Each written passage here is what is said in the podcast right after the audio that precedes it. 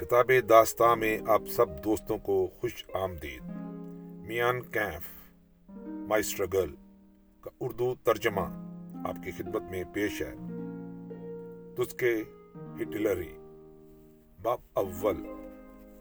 میرے والدین، سپاہی کی تلوار اور ہل چلانے والا کاشتکار۔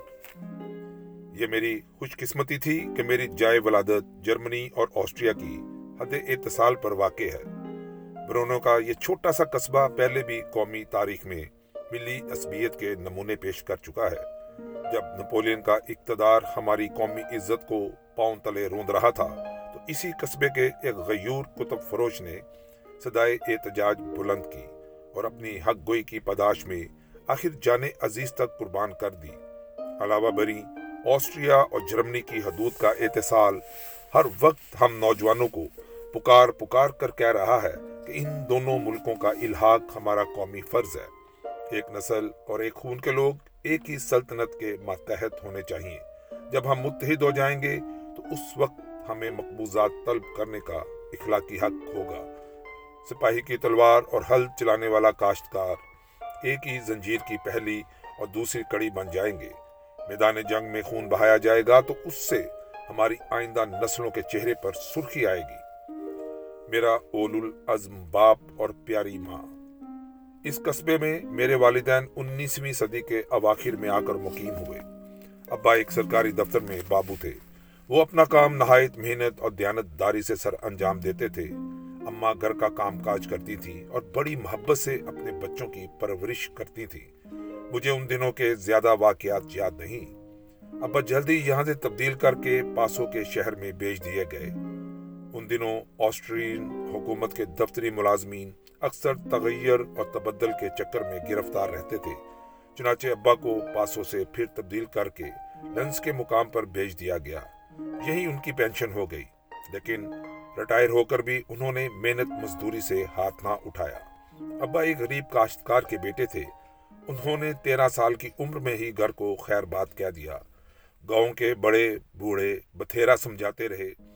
لیکن انہوں نے ایک نہ سنی اور سیدھا ملک کے دارالحکومت، ویانا کا راستہ لیا۔ ان کا ارادہ تھا کہ وہاں جا کر کوئی ہنر سیکھا جائے۔ یہ واقعہ اٹھارہ سو پچاس کا ہے۔ اس وقت ان کی جیب میں صرف تین روپے تھے۔ انہیں بہت سی مشکلات پیش آئیں۔ لیکن جب تیرہ سال کا بچہ سترہ سال کا نوجوان ہوا، تو وہ کاریگری کے امتحان میں کامیاب ہو چکا تھا۔ وہ اسی پر کانا نہ ہو گئے۔ اس زمانے کی کسات بازاری اور ہر وقت کی تنگی ترشی نے ان میں عزم بالجزم پیدا کر دیا کہ ہم کچھ بن کر ہی رہیں گے۔ بچپن میں وہ سمجھا کرتے تھے کہ گاؤں کا پادری بننا ہی انسانی کمال کا معراج ہے۔ شہر میں آ کر ذرا آنکھیں کھولی تو انہوں نے سرکاری ملازم بننے کی ٹھانی۔ دنیا کی مصیبتوں اور ٹھوکروں نے انہیں زمانہ شباب میں ہی عمر رسیدہ لوگوں کا استقلال سکھا دیا تھا۔ چنانچہ وہ جس لگن کو لے کر اٹھے تھے، اس میں کامیاب ہو گئے۔ تیئیس سال کی عمر میں وہ سرکاری دفتر کے بابو بن چکے تھے۔ گھر سے جاتے وقت وہ کہہ گئے تھے کہ اب ہم آئیں گے تو کچھ بن کر ہی واپس آئیں گے۔ اور آخر انہوں نے اپنی بات پوری کر دکھائی۔ بات تو پوری کر دکھائی، لیکن جب گھر واپس پہنچے تو گاؤں میں انہیں کوئی پہچاننے والا بھی باقی نہ رہا تھا۔ گاؤں خود ہی بدل چکا تھا۔ چھپن سال کی عمر میں انہیں پینشن ملی تو ان سے بیکار نہ بیٹھا گیا۔ انہوں نے شمالی آسٹریا کے شہر ملیچ میں کچھ زمین خرید کر خود کھیتی باڑی شروع کر دی۔ غرض عمر کا ایک طویل حصہ دفتری ملازمت میں بسر کر کے آخر انہوں نے پھر اپنے باپ کے پیشے کی طرف رجوع کر لیا۔ میرا بچپن۔ یہی زمانہ تھا جب میں نے ہوش سنبھالا اور خود منصوبے باندھنے کے قابل ہوا۔ میرے وقت کا بہت سا حصہ گھر سے باہر کودنے پھاندنے میں گزرتا تھا۔ سکول گھر سے بہت دور تھا۔ راستے میں خوب فرصت ملتی تھی۔ چوٹی کے نٹ کٹ لڑکے میرے ہم جولی تھے۔ ہماری شرارتوں سے اماں کو بڑی فکر رہا کرتی تھی۔ گھر میں ہمارا پاؤں ٹکتا ہی نہ تھا۔ میں نے یہ سوچنے کی تکلیف تو کبھی گوارا نہ کی تھی کہ آئندہ زندگی میں کیا کرنا ہے۔ ہاں ابا کا پیشہ مجھے ایک آنکھ نہ بھاتا تھا۔ میں پدائشی خطیب تھا۔ مجھے اب خیال آتا ہے کہ مجھ میں تقریر کا ایک فطری ملکہ و ودیت تھا، جو اسی زمانے میں ظاہر ہونے لگا۔ لڑکوں سے بڑے زور شور کے ساتھ مباحثے رہا کرتے تھے۔ میں اپنی پارٹی کا ننا سا سردار تھا۔ اسکول میں پڑھتا تو خوب تھا، لیکن قابو میں نہ رہتا تھا۔ میں خالی وقت میں ملچ کے گرجا گھر جا کر وہاں کے گوئیوں سے قوالی سیکھا کرتا تھا۔ بار بار مذہبی رسوم کے شاندار مناظر دیکھنے سے میرے جذبات پر گہرے تاثرات نقش ہو گئے۔ جس طرح کبھی ابا کو اپنے گاؤں کا مسکین پادری، انسانی شوقت کا نمونہ نظر آتا ہے۔ اسی طرح میرے لیے بھی ملچ کا بشپ کچھ عرصہ منتہائی نظر بنا رہا۔ ابا میری فضاحت اور بلاغت کے کچھ ایسے قائل نہ تھے۔ جب ان سے ذکر ہوا تو انہوں نے میرے لیے یہ پیشہ پسند نہ کیا۔ میرے اسرار سے بھی ان پر کچھ اثر نہ ہوا۔ ہاں میری الجھن سے انہیں بھی کچھ تشویش ضرور رہنے لگی۔ سب جرمن ایک ہی امت کے چشم و چراغ ہیں۔ اس دوران میں میری آرزوئیں ایک ایسے پیشے کی طرف راغب ہو گئیں جو میرے مزاج کے زیادہ کری تھا۔ ابا کی لائبریری دیکھتے دیکھتے چند کتابیں میری نظر سے گزری جو جنگ سے تعلق رکھتی تھی ان میں اٹھارہ سو ستر اور اکہتر کی جنگ جرمنی اور فرانس کی ایک تاریخ بھی تھی۔ یہ تاریخ چند ایسے بات تصویر رسائل کا مجموعہ تھی جو اس جنگ سے تھوڑی ہی مدت بعد شائع ہوئے تھے، مجھے اس کتاب سے ایسی دل بستگی ہوئی کہ وہ اکثر میرے زیر مطالعہ رہنے لگی۔ میرے دل و دماغ میں جنگ کے نکارے بجنے لگے۔ میں تھوڑے ہی عرصے میں ہر اس شے کا عاشق ہو گیا جو کسی طرح جنگ و جدال سے تعلق رکھتی ہو۔ جرمنی اور فرانس کی جنگ کی کہانی پڑھ کر میرے دل میں نئے نئے سوالات پیدا ہونے لگے۔ میں سوچتا تھا، یہ جنگ لڑنے والے جرمن کیا دوسرے جرمنوں سے مختلف تھے؟ اگر نہیں، تو آسٹریا نے کیوں اس جنگ میں ان کا ساتھ نہ دیا؟ میرے والد کس طرح اس جنگ میں شمولیت کی سعادت سے محروم رہے؟ کیا ہم جرمن نہیں؟ کیا سب جرمن ایک ہی امت کے چشم و چراغ نہیں؟ میرے ننے دماغ میں یہ سوال پہلی مرتبہ پیدا ہوا، جب مجھے بتایا گیا کہ ہم ان جرمنوں میں سے ہیں جو بسمارک کی قائم کردہ سلطنت میں شمولیت سے محروم ہیں۔ تو میرے سینے میں رشک کی چنگاری سلگ اٹھی۔ یہ محرومی قسمت ناقابل برداشت تھی۔ میں شروع سے ہی ہٹ کا پکا تھا۔ اسی اسنا میں مجھے تعلیم دلانے کا فیصلہ کر لیا گیا۔ میرے متعلق ابا کا اندازہ تھا کہ قدیم نصاب کی نسبت جدید تعلیم میرے لیے زیادہ مناسب ہوگی۔ ڈرائنگ سے جو مجھے طبعی مناسبت تھی، اسے دیکھ کر ان کی یہ رائے اور بھی پختہ ہو گئی۔ اپنی ابتدائی جد و جہد کے پیش نظر ان کی خواہش تھی کہ ان کا بیٹا بھی کسی طرح سرکاری دفتر میں بابو ہو جائے۔ انہوں نے جس مشکل سے دفتر کی ملازمت حاصل کی تھی، اس سے ان کی نگاہ میں ایسی ملازمت کی قدر و قیمت حقیقت سے بہت زیادہ بڑھ گئی تھی۔ انہیں آرزو تھی کہ میں ان کی عمر بھر کی خدمات سے فائدہ اٹھاؤں اور ان کے توسط سے ان کے نقش قدم پر چل کر ترقی کروں۔ انہیں وہم و گمان بھی نہ تھا کہ میں ان کی ہدایات کے مطابق چلنے سے انکار کروں گا۔ ان کی رائے میں ان کا فیصلہ ایسا صحیح تھا کہ وہ اس کی بابت مجھ جیسے نا تجربے کار، غیر ذمہ دار نوجوان کے اعتراضات سننے کو بھی آمادہ نہ تھے۔ مدت العمر کی جد و جہد نے ان کی طبیعت میں جبر اور سختی کا رنگ غالب کر دیا تھا۔ ان کا خیال تھا کہ اگر وہ اپنی اولاد کے مستقبل کا فیصلہ کرنے میں نرمی یا شفقت سے کام لیں تو پدرانہ ذمہ داری کا حق ادا کرنے سے قاصر رہیں گے۔ اس وقت میری عمر گیارہ سال تھی۔ باوجود ابا کے مزاج کی سختی کے میں ان کی اس تجویز کی مخالفت سے باز نہ رہ سکا۔ یہ ٹھیک ہے کہ باپ بات بات کا دھنی اور ارادے کا پکا تھا، لیکن بیٹا بھی تو آخر اسی باپ کا بیٹا تھا۔ میری ضد اور ہٹ درمی بھی کچھ کم نہ تھی۔ میں ہرگز وہ راستہ اختیار کرنے پر مائل نہ تھا جس پر مجھے خود ایمان نہ ہو۔ میں نے صاف صاف کہہ دیا کہ میں دفتر کا بابو بننے کو تیار نہیں۔ ابا نے بتھیرا ڈرایا دمکایا لیکن یہاں بھی کچھ کچی گولیاں نہ کھیلے تھے۔ وہ جتنا مجھے ملازمت پر مجبور کرتے، اتنا ہی میں اس سے نفور ہوتا تھا۔ یہ تصور کرنے سے میرا دم گھٹنے لگتا تھا کہ ایک دن دفتر کے اندر سٹول پر بندر کی طرح بیٹھا ہوں گا۔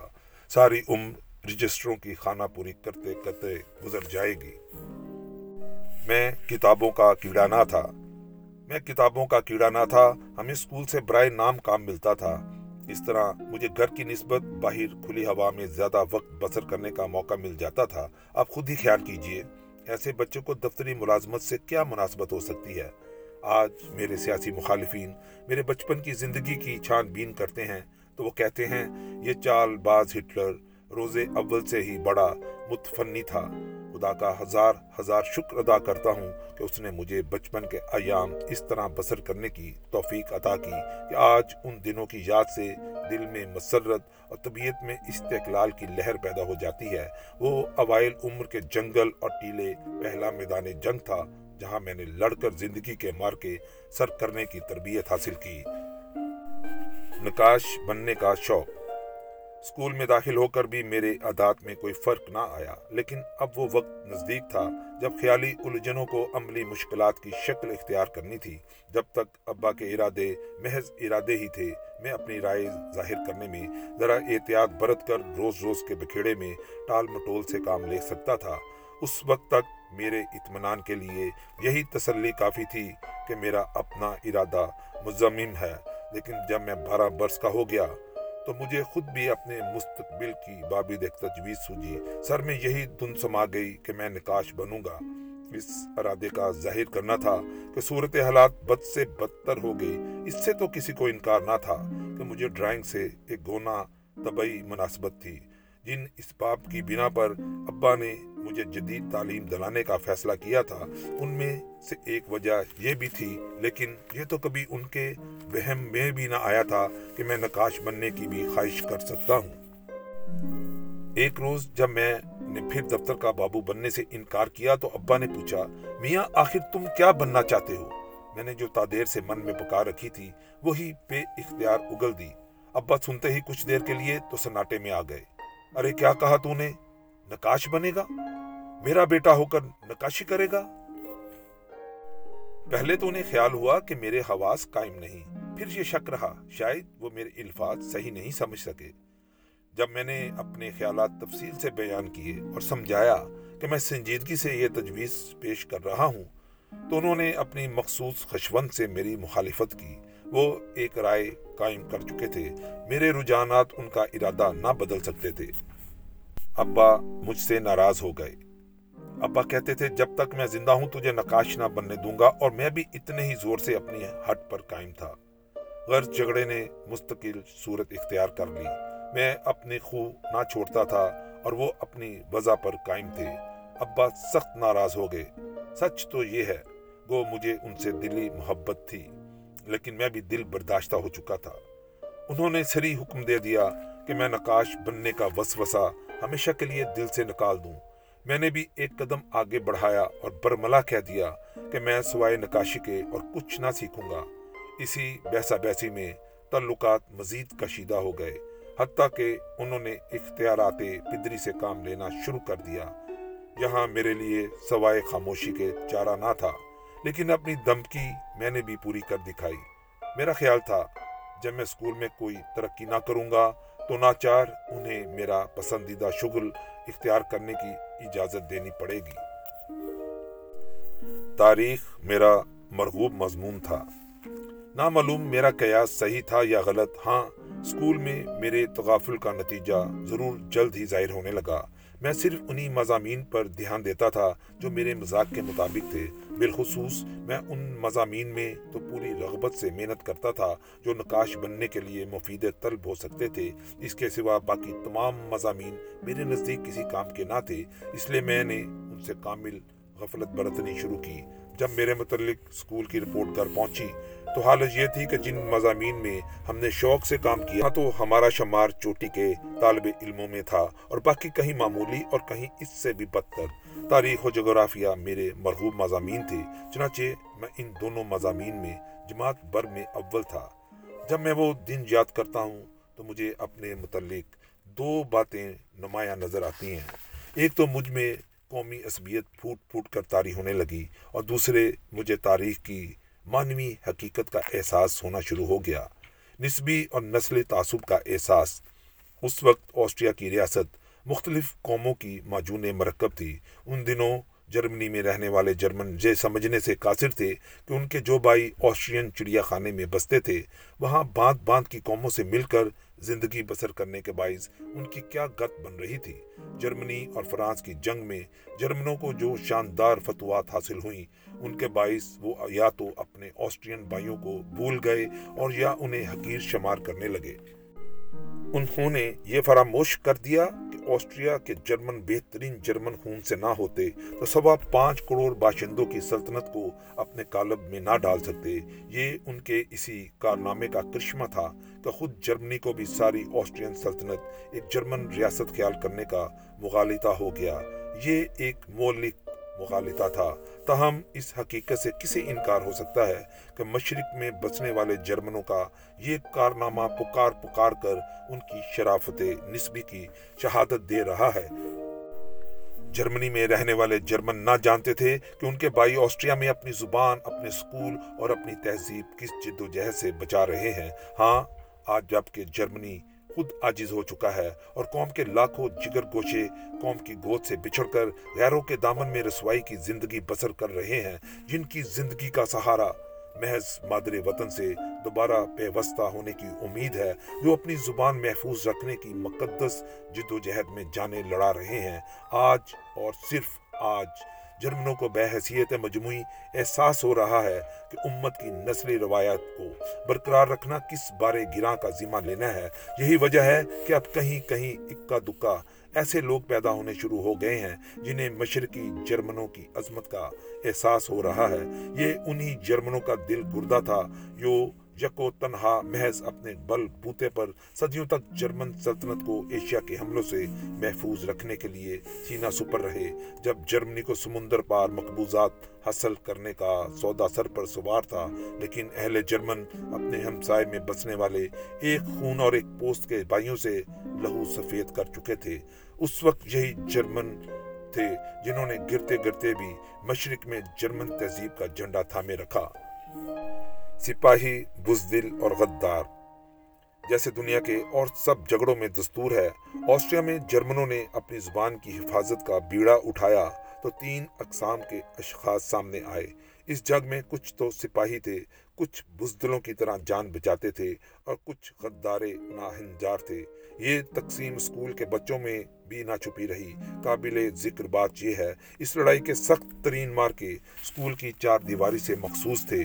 یہی وہ گہوارہ ہے جہاں آنے والی نسل کے نونحالوں کی تربیت ہوتی ہے۔ ساری کش مکش کا مقصد یہ تھا کہ بچوں کو اپنی مرضی کے مطابق ڈال لیا جائے۔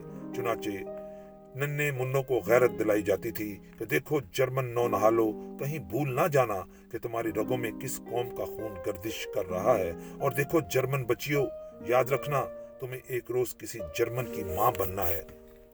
جن لوگوں کو بچوں کی فطری رجحانات کا کچھ تجربہ ہے، وہ سمجھ سکتے ہیں کہ بچے کس جوش اور شوق سے اس قسم کی تحریکوں میں دلچسپی لیا کرتے ہیں۔ چنانچہ انہوں نے اپنے مخصوص رنگ میں اپنے مخصوص حربے استعمال کرتے ہوئے نت نئے طریقوں سے داد شجاعت دی۔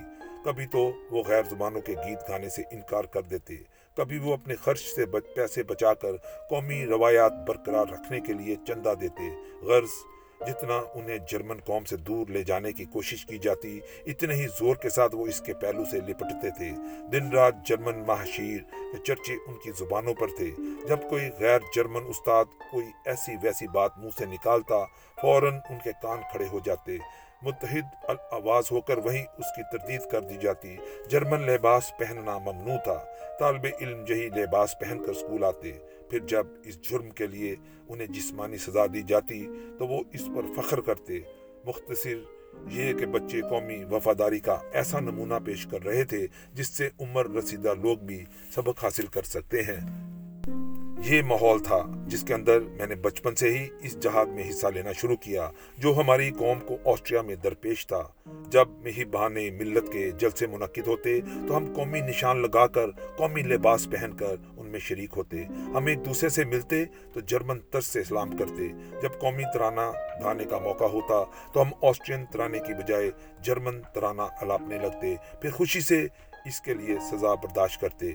اس طرح جب ایک نام نہاد قومی سلطنت کے باشندے سوائے قومی زبان کے اپنی قومیت سے اور کوئی نسبت نہ رکھتے تھے، اس وقت ہم نوجوانوں کو سیاسی تربیت مل رہی تھی۔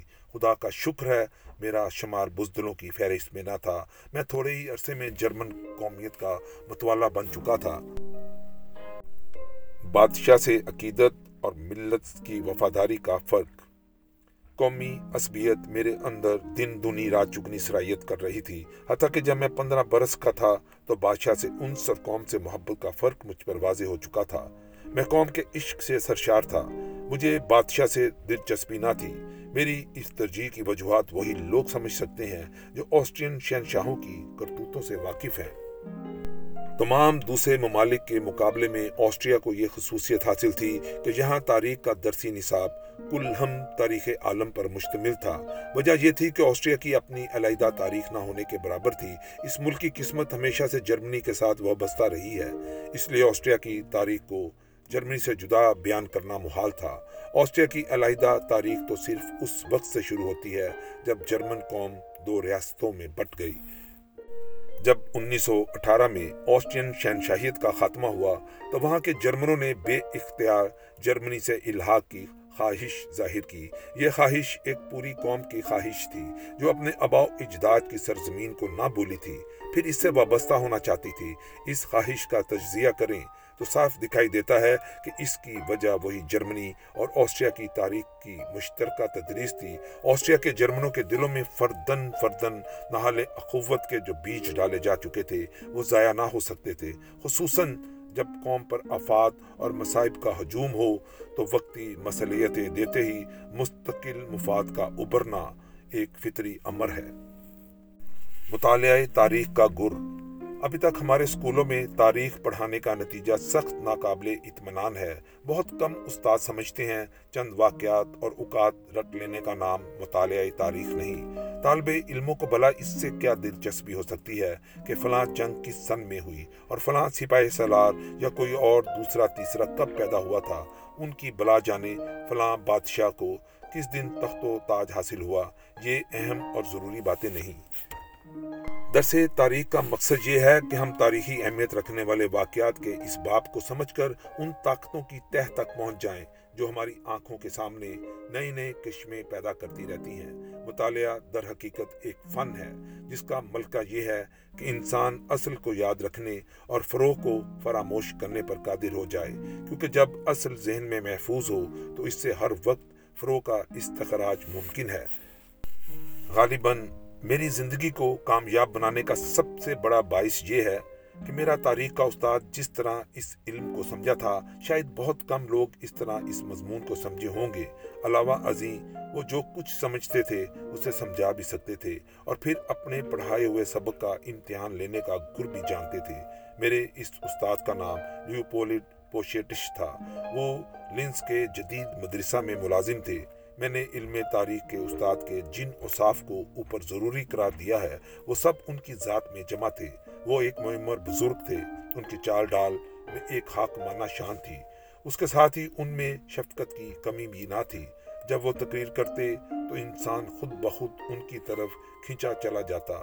جس جذبے سے وہ خود پڑھاتے تھے، وہی جوش ان کے شاگردوں میں بھی پیدا ہو جاتا تھا۔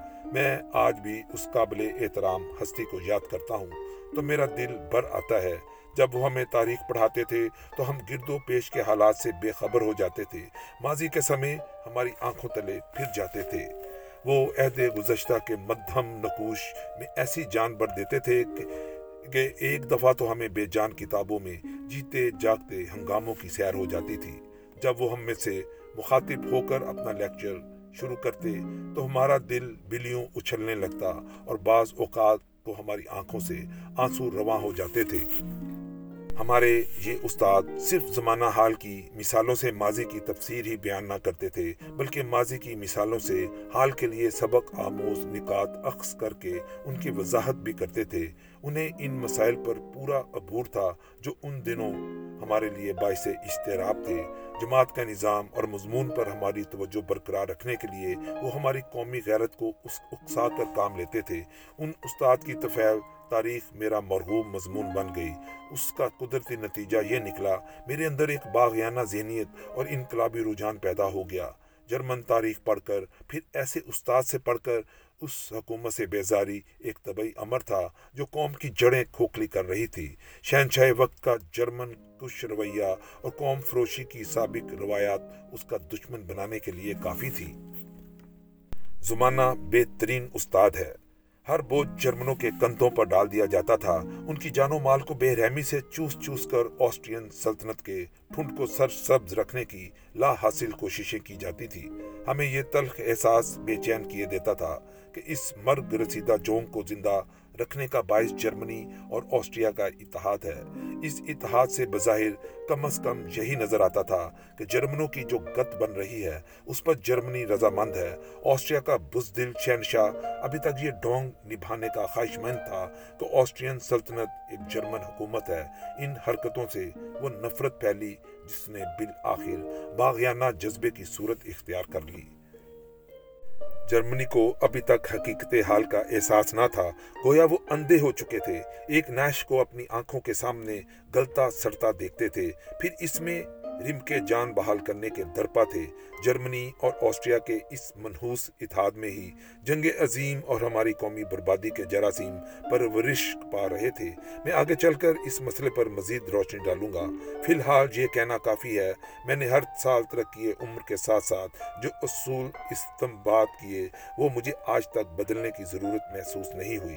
امداد زمانہ سے میرے عقیدے اور بھی راسخ ہوتے گئے۔ یہ عقیدے حسب ذیل ہیں۔ اول تو یہ کہ آسٹرین سلطنت کا پارا پارا ہونا جرمنی کی بقا کی پہلی شرط ہے۔ دوسرے یہ کہ قومی عصبیت اور شہنشاہ کی وفاداری دو بالکل مختلف چیزیں ہیں۔ تیسرے یہ کہ ہیبسبرگ کا شاہی خاندان ایک دن ضرور جرمنی کی بربادی کا باعث ہوگا۔ ان عقیدوں کا منطقی نتیجہ یہ نکلا، مجھے آسٹریا اور جرمنی سے جتنی محبت تھی، آسٹرین شہنشاہیت سے اتنی ہی عداوت ہو گئی۔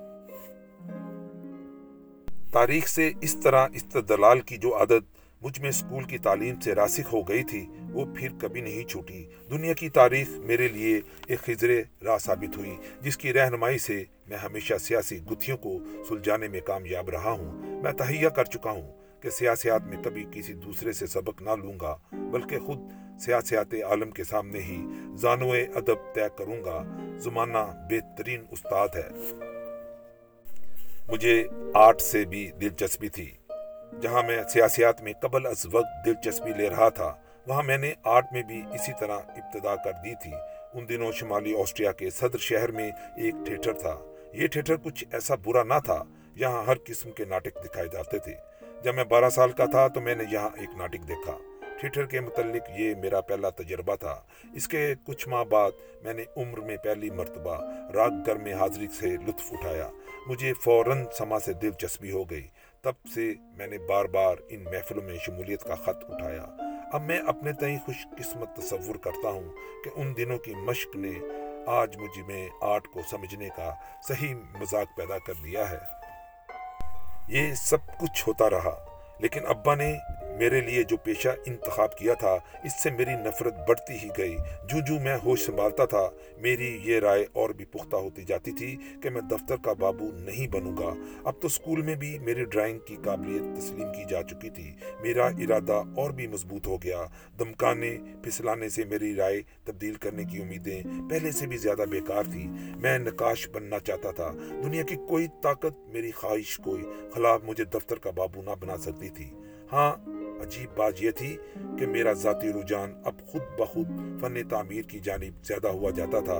پہلے تو مجھے خیال ہوا کہ میرے فن تعمیر سے دلچسپی بھی نکاچی سے رغبت ہی کا نتیجہ ہے۔ میں اس طرح آرٹ سے اپنی مناسبت بڑھ جانے پر خوش تھا۔ مجھے یہ خیال بھی نہ تھا کہ ایک دن فن تعمیر سے میری یہ دلچسپی نکاشی کو پسے پشت ڈال دے گی۔ میں یتیم رہ گیا۔ اسی اسنا میں میرے لیے کسی پیشے کو اختیار کرنے کا مسئلہ اس آسانی سے حل ہو گیا جس کا خیال تک بھی نہ تھا۔ میں تیرہویں سال میں تھا کہ ابا اچانک انتقال کر گئے۔ وہ چنگے بلے تھے۔ موت نے انہیں بغیر طویل ایزا دیے ہم سے جدا کر دیا۔ ہمیں جو صدمہ پہنچا وہ ظاہر ہے۔ ان کی سب سے بڑی خواہش یہ تھی کہ وہ اپنے بیٹے کو اپنی زندگی میں دفتر کا بابو بنا دیں تاکہ انہیں خود دنیا کی ٹوکروں کا جو تجربہ ہوا تھا وہ اس سے محفوظ رہے۔ لیکن آخری عمر میں انہیں اپنی یہ خواہش پوری ہوتی دکھائی نہ دیتی تھی۔ پہلے پہل تو زندگی میں کوئی خاص تغیر رونما نہ ہوا۔ ابا کی خواہش کے مطابق میری تعلیم کی تکمیل اماں اپنا فرض خیال کرتی تھی۔ گویا وہ بھی مجھے دفتر کا بابو بنانا چاہتی تھی، لیکن میرا اب پہلے سے بھی زیادہ مزمم ارادہ ہو چکا تھا کہ میں ہرگز دفتر کا بابو نہیں بنوں گا۔ اسکول کا طریقہ تعلیم نصاب میرے مذاق سے اس قدر بعید تھا کہ میں اس سے سراسر غافل ہو گیا۔ اسی دوران میں علالت نے میری مدد کی۔ چند ہی روز میں میرے مستقبل کا فیصلہ ہو گیا۔ خاندان میں جو شکر رنجی دیر سے چلی آ رہی تھی، آخر اس کا خاتمہ ہوا۔ میرے پھیپڑے کمزور ہو گئے تھے۔ ڈاکٹر نے اماں کو صاف صاف کہہ دیا کہ مجھے ہر کس کوئی ایسا پیشہ اختیار نہ کرنا چاہیے جس کے باعث مجھے بند دفتر میں بیٹھ کر کام کرنا پڑے۔ اس نے یہ بھی مشورہ دیا کہ کم از کم ایک سال کے لیے مجھے اسکول سے اٹھا لینا چاہیے۔ دیر سے جو تمنا میرے دل میں تھی، وہ اب خود بخود غیر متوقع طور پر پوری ہو گئی۔ اماں نے میری بیماری سے متاثر ہو کر مجھے اسکول سے اٹھا لیا۔ فنی درسگاہ میں داخل کرانے پر بھی آمادہ ہو گئیں۔ اب جو زندگی شروع ہوئی، اس کی مسرتیں مجھے عالم خواب کا سما دکھاتی تھی لیکن یہ خواب کبھی شرمندہ تعبیر نہ ہونے تھے۔ دو سال بعد اماں کی موت نے میرے تمام تجاویز خاک میں ملا دی۔ اماں وفات سے پہلے ایک طویل اور تکلیف دہ بیماری میں مبتلا رہی شروع سے ہی ان کے بچنے کی کوئی امید نہ تھی۔ اگرچہ اماں کا اٹھ جانا دیر سے نظر آ رہا تھا، پھر بھی مجھے اس سے سخت دھچکا لگا۔ میں ابا کا احترام کرتا تھا۔ لیکن اماں سے مجھے محبت تھی۔ مجھے اپنے پاؤں پر کھڑا ہونا پڑا۔ تلخ ایام مفلسی نے جلد ہی مجھے کسی فیصلے پر پہنچنے کے لیے مجبور کر دیا۔ خاندان کی جو تھوڑی بہت پونجی تھی، وہ اماں کی بیماری پر خرچ ہو چکی تھی۔ مجھے یتیمی کا جو وظیفہ ملنا شروع ہوا، وہ ضروریات زندگی کے لیے بھی ناکافی تھا۔ مجھے اپنی روٹی کسی نہ کسی طرح خود پیدا کرنی ہوگی۔ میں نے اپنے کپڑے ایک تھیلا میں ڈالے اور ایک آہنی ارادہ دل میں لے کر ویانا کی جانب روانہ ہو گیا۔ مجھے امید تھی کہ جس طرح پچاس برس پہلے ابا نے خود اپنی تقدیر کی بنیاد تعمیر کی تھی، میں بھی انہی کے نقش قدم پر چلنے میں کامیاب ہو جاؤں گا۔ میں نے عزم بل جزم کر لیا کہ میں کچھ بن کر ہی رہوں گا، لیکن میں دفتر کا بابو کسی صورت بننا قبول نہ کروں گا۔